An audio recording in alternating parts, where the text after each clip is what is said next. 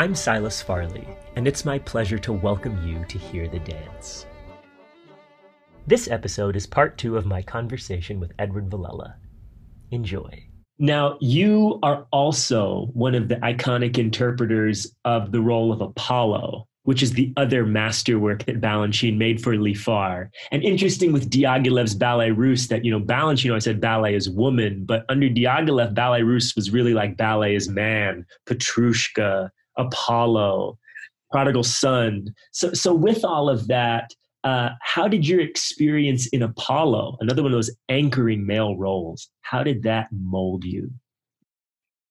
It was enormously challenging musically to begin with.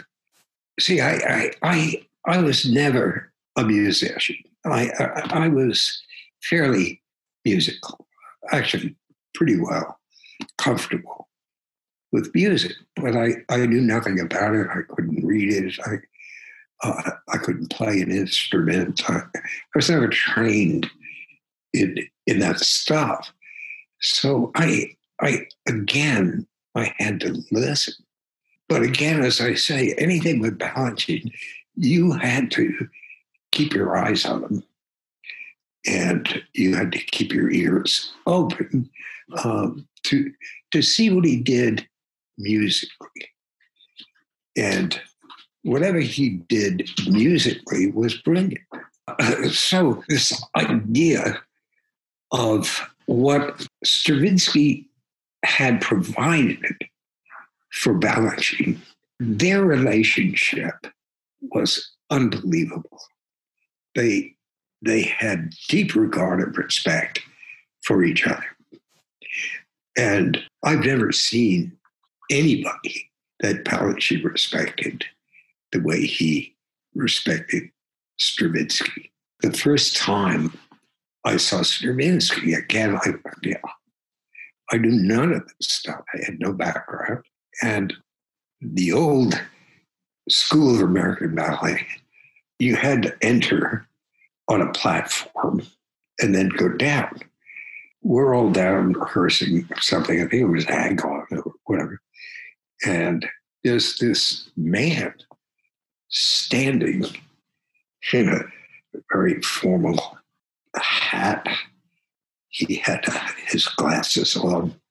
He had a big muffler on, and he had a big overcoat, and he had gray gloves and a cane. I said, Who is that? They said, Oh, that's Stravinsky. And everybody turns around, and suddenly the entire room makes a reverence. And everybody, the, the, the pianists in particular, run, they go over, they help him down the stair, they bring him down to the mirror, uh, take his hat, get his coat off, take his muffler off, gets his gloves off, takes his jacket off, and suddenly this tiny man evolves. And he he became huge. And there was Balanchine, who was revering him. There was electricity about it, and uh, the admiration and respect that they had for each other was available. And it was incredible to be in the presence of. And then uh, you know, as as time is going by, one day, Balanchine is walking down the hall. He stops. He looks at me and he says, "You know, I'd like you to learn Apollo because I think you have potential in Apollo." oh my God, Apollo! And I'm I'm not a very tall guy. And all of the Apollos were, you know, six odd feet tall. I was like, why, why does he want He wants me to do it. Let me go and learn it. And so I, I, am all excited. I go, I learn it. And, and he said, okay, there, show me. So I show him the, the big variation and he stops. He looks at me He said, No. He said, That's not Apollo. And I went, Oh, Jesus. I said, Listen to me. Those are the steps, they're the counts that, ah, steps and counts. But this, this, no, that's the phrase he used there. And I, I, I, I am devastated. And, and he says, I'll show you. And he was a man at that time, probably mid 60s. He had a, a double breasted suit on and one of his famous ties. So he starts to do this role for me. And 65 or whatever he was. And it was startling, just startling. And I could see it there.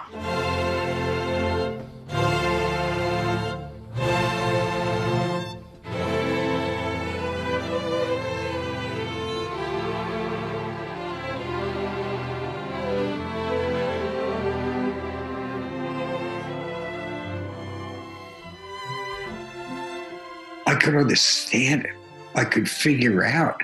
I wasn't just doing a, you know, a gesture, but it was the entire character was available and there. So if you kept your eyes on him, you would get it. And after his doing that whole thing, I got it. Then I understood how I had to approach this. And it was like nothing else I had ever danced before. So, um, uh, again, just um, he educated us all. He showed us how. He showed us the brilliance of great art. And you've said how the ballets just poured out of Balanchine, and that creative outpouring included numerous important roles for you. There's so many amazing roles that he either made specifically for you or that he revived for you. But while we're thinking of Balanchine and Stravinsky, I'd love to hear any thoughts you'd like to share about rubies.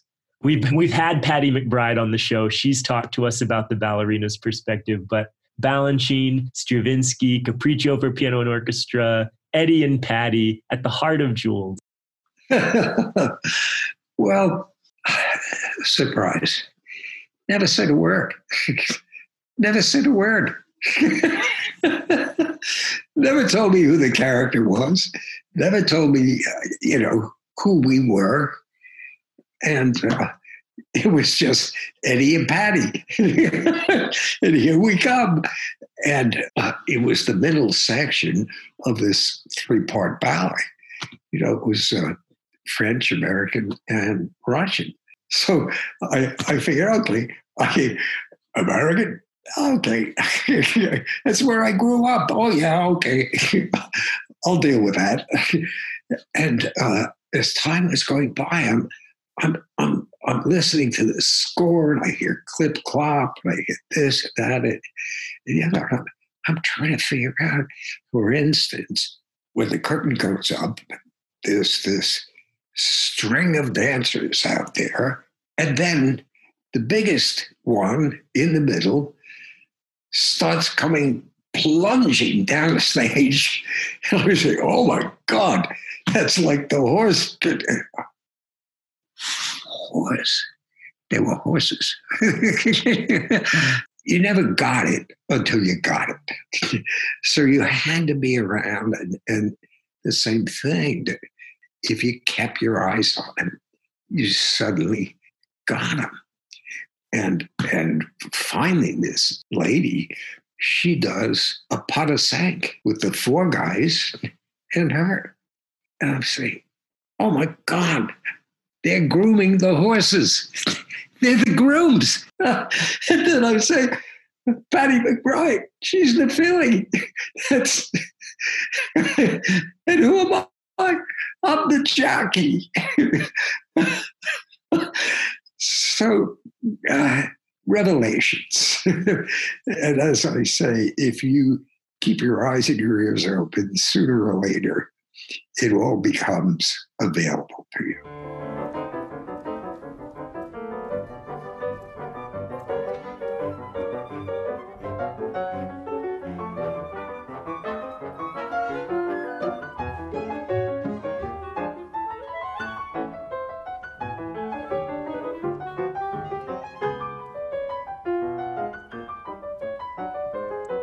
And you said before how Balanchine was always catering to highlighting the individual dancer. And he knew you were Italian, he knew your heritage. And then he does these Italian ballets for you Tarantella, Harlequinade, Pulcinella. What were, what was some of the dynamics with that where you know he's playing with and using your own background to build these ballets? well, you know, I, I, yeah, yeah, yeah. Again, it was a different time, and you didn't uh, necessarily think that way. But certainly, some of those those things were were pretty obvious to me. You know, the the Pulcinellas, the this and that, the other. The, you know, oh, so you started to play. You started to figure it out. You watched. You watched what other people were doing, what your relationships were what were the relationships within the ballet that you had with other people? And and it all finally begins to find itself for you. And you either got it or you didn't get it. I never liked to perform on the outside. My my sense of it all was you got to know it inside and then you allow that to permeate because it makes no sense to wear it. You have to have it within you. The, the full understanding of it all certainly comes through your mind, but it has to come uh, out through your body. I wanted to read you a line from the Russian writer Solomon Volkov about the New York City Ballet's 1962 tour to the Soviet Union. And he uses the phrase uh, prodigal son. And I want to hear your thoughts about it and your thoughts about that tour. He said, uh, this is Volkov. An especially deep impression on the Petersburg intelligentsia was left by Balanchine himself by his nothing less than miraculous materialization in the flesh. Here he was, elegant, smartly dressed, courteous in an old fashioned, read pre revolutionary way, yet decidedly modern in his outlook and aesthetics, and quite determined not to play the part of a prodigal son. The great paradox, the great surprise of this visit was that New York City Ballet had brought all the way from America to 1960s Leningrad the image of old St. Petersburg with all of its potent political and cultural reverberations? well, let me give you a small story. Uh, opening night, first ballet in the Soviet Union, our first night, it was all the commissars, and they sat there bored out of their minds. And the first thing I, I danced was was Agon, and I did a little pas de trois, and then I had a variation. So uh, I go out and I I dance my variation, and I bow, and I left the stage in thundering silence. not, not one hand hit the other. and why would they? What was different was the second night. and then the Russian people came, and it was unbelievable. They had never seen anything like this, never heard this Stravinsky stuff. And uh, from that moment on, uh, it was totally different and you've got a, a totally different sense of anything and everything.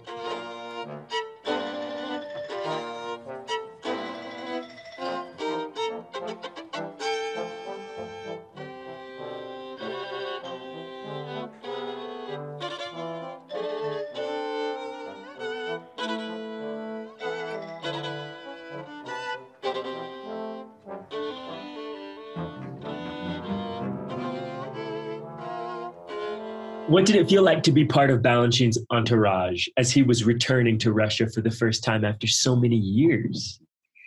We we all thought about it, and you know, but it was work. That's what we were doing. It was about the work, and the thing with Balanchine was uh, he watched every step you ever did, and he got he got as close to being on stage as you could. He would get quarter of an inch away from being absolutely on the stage and watching you. So, in a sense, you were doing it for many different reasons, but there he was. We were trying to make something of the work he had provided us with. The company was about him not him, but his work, what he did, what he allowed us to do. And again, he always chose us so terrifically well.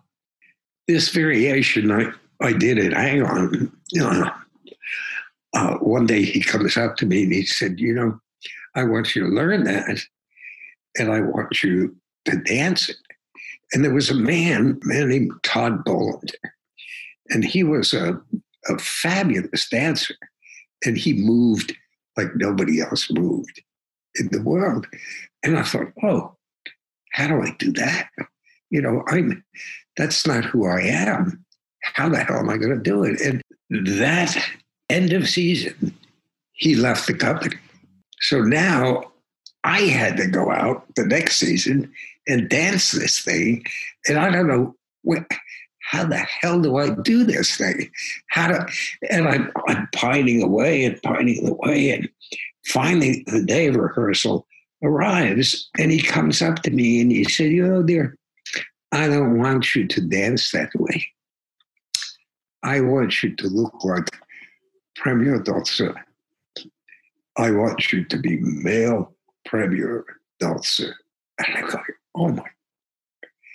And suddenly, he was allowing me to be who I am. and uh, it was, you know, a huge relief because there was no way anybody could imitate Todd Bolender. No way. No way. I'd love to be able to ask you a few questions about Stanley Williams uh, because I know that he played a huge role in your metamorphosis as a dancer, as an artist, as someone who thinks about ballet. And you've written about how you two would, you know, go out and talk till the wee hours of the morning about technique and about the the logic of classicism and all of that. And I would love to be able to hear hear your thoughts about Stanley and and the kind of investigation that you were able to make with him into the classical technique. Uh, well, uh, first of all, you should know that Stanley Williams was one of the most incredible human beings all of us, any of us, had ever met.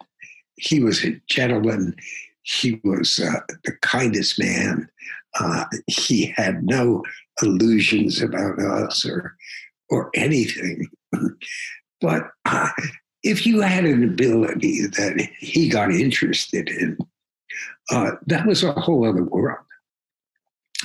And you could talk forever. As a matter of fact, one night we had, uh, it was the old city center. There was a tavern. So we're, we're sitting there, we're having our after performance uh, meal and chat, and, and, and, we're having a great time. And uh, to give you an idea of how intense we were, a blizzard had taken place and we weren't even aware of it. so it was that kind of, of, of, of intimacy in terms of what we were both terrifically interested in. And Stanley said to me, at one point, uh, he said, you know, because I would compliment him all the time. And he said, you know, I learned more from you than you will ever learn from me. I mean, that's who Stanley was, you know, because uh, he wasn't finished. So he began to examine us and see what else might be further of interest to him. And it came sometimes from us. So the, that was the level and dimension of Stan. What were some of the insights into classical technique that y'all worked out together? Well, it, it wasn't so much uh, of us working it out together because he knew it all. He was passing on the intimacies of these, these circumstances and situations to me. It really was the lives within us that we could bring to this art form. So uh, uh, it, it gave me a, a great sense of myself. It, it gave me a confidence. You know, I, I was a pretty confident guy. You know, uh, I was a boxer in college. You had to have confidence. you step in the middle of a ring and some guy's throwing punches at you. well, you know, I didn't have much to rely on, so I had to take it from within my own human experience and see if that that would help me to create a character. Who are you on stage? Oh my God, who am I? what's what am I all about in this crazy role that I've got or roles that I've got?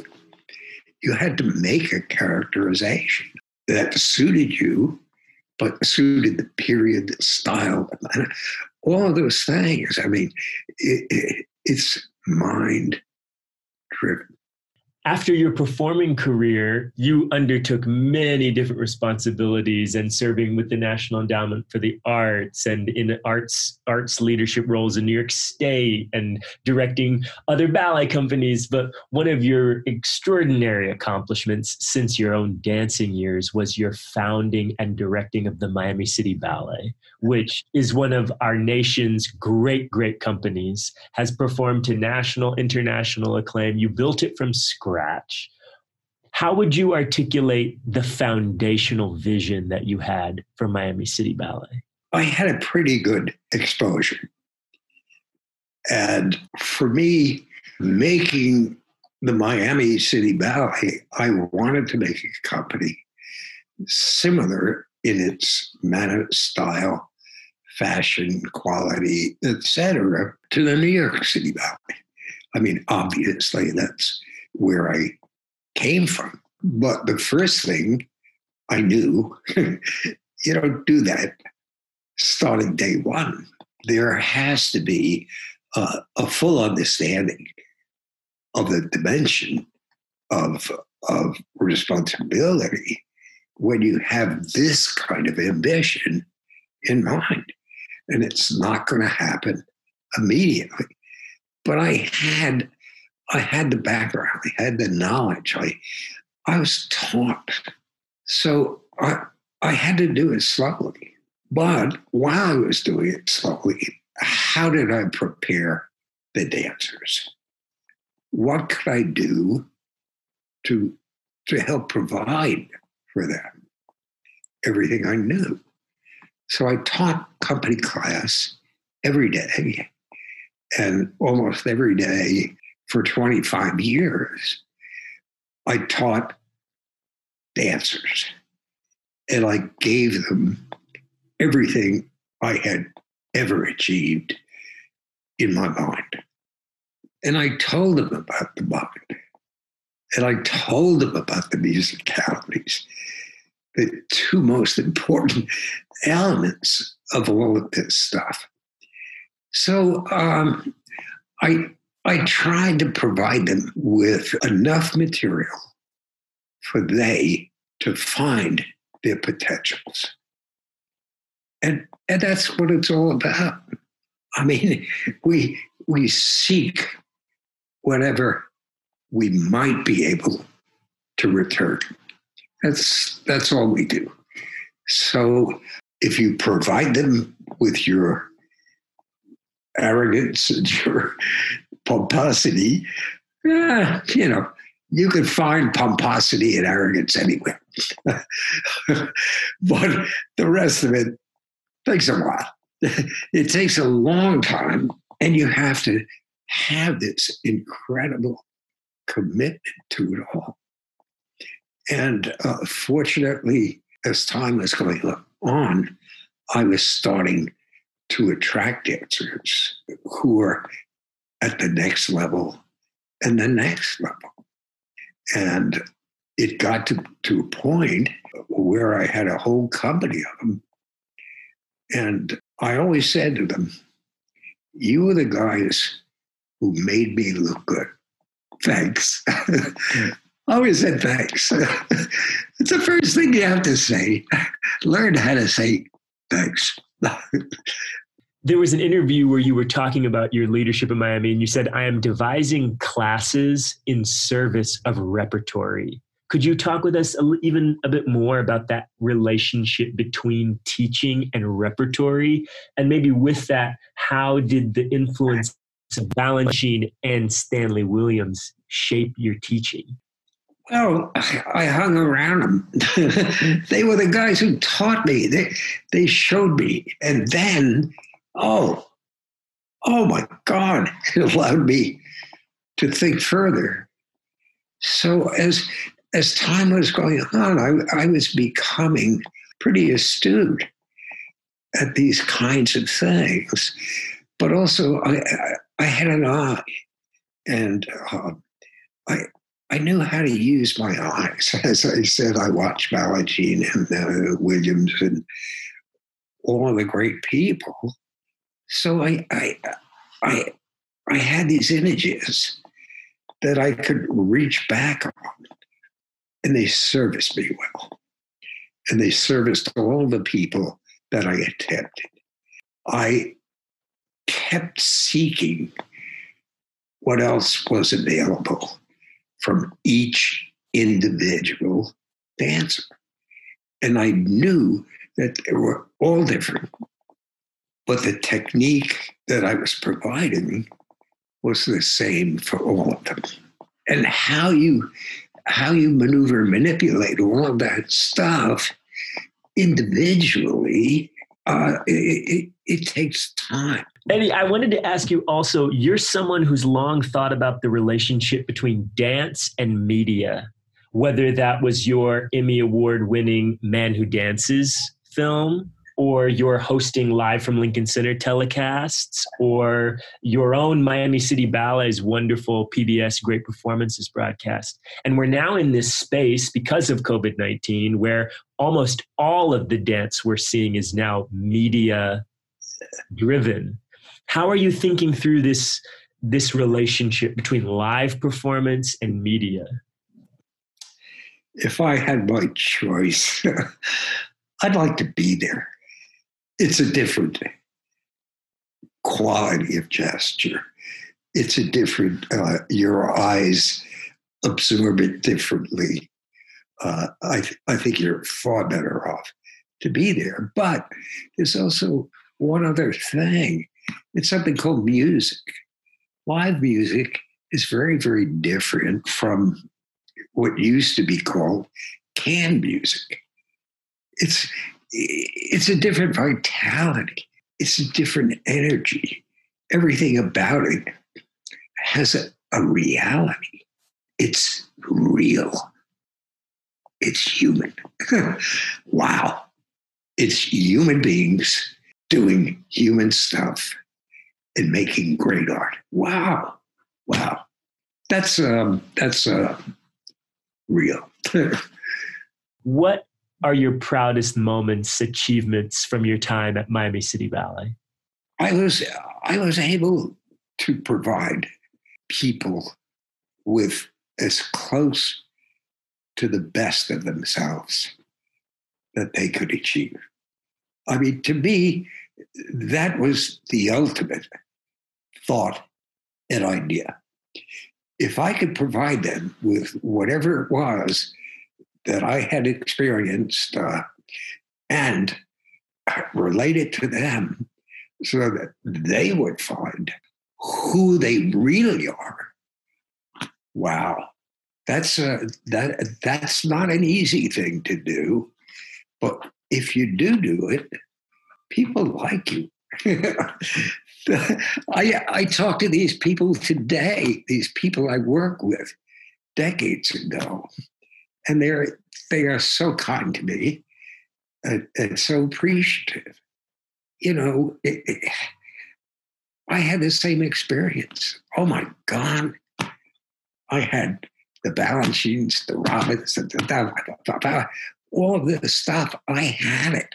Why should they not get to the point where somebody brings the best out of them? And then my last question for you, Edward, is in 1992, you wrote your memoir, which you entitled Prodigal Son Dancing for Balanchine in a World of Pain and Magic. What are the ways that this ballet has been a kind of parable of your own life? First of all, it came along very early. So, because it was a work of that dimension, a work of that challenge, well, it's it's the challenge of life. And this was the biggest challenge, certainly at that time, of my life. And because I was able to do it early on, uh, it stayed with me. It stayed in the minds of people. I was able to move audience.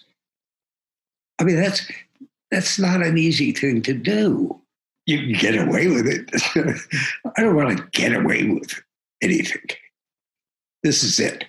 This is me. I spent my life trying to achieve all of these things. I'm comfortable with my life. You know, it, life is great. It's terrific. You know, I'm I'm 84 years old. I did what I wanted to do. I fought my behind off to do I fought my father to do it. Uh, you know, I, I, fought my family to do this stuff, and I, I had the best life. I am, I am, I'm a happy guy. I have a great family. I have an incredible wife of 41 years, and we still like each other a whole lot. We like each other a whole lot and even my kids talk to me. so you're you're a you're a multi-dimensionally rich man, Edward. yeah, I am. That is so great. And are there are there any any final things that you'd like to share? Any last words to the listeners? The the first thing I can say is great choreographers don't just come around. And if you find them, get involved because that's what it's all about. I've worked with the greatest. That's that's what it's all about. And if you can find anybody who's now going to replace Balanchine, run, go. Anybody who can come close or come near to that. All of these these ballets that these great people provided us with, they're still here. Go and look at them. Figure them out trying to find out how they did it. It's available. It's there. You know, if if a guy like me could do it, maybe you could do it. Edward Villella, thank you so much. You have poured your heart out. You have shared so deeply and with such passion. And I thank you. And I know all of the listeners thank you. Well, I, I, I appreciate it, and and I think you've done a terrific job. You've allowed me to be who it is that I am, and again, I deeply appreciate it. To learn more about Edward Villella, Sergei Prokofiev, and the ballets we discussed, please consult the reading list that can be found in the notes for this podcast episode. Thank you so much for listening. I hope that you'll join me again to hear the dance.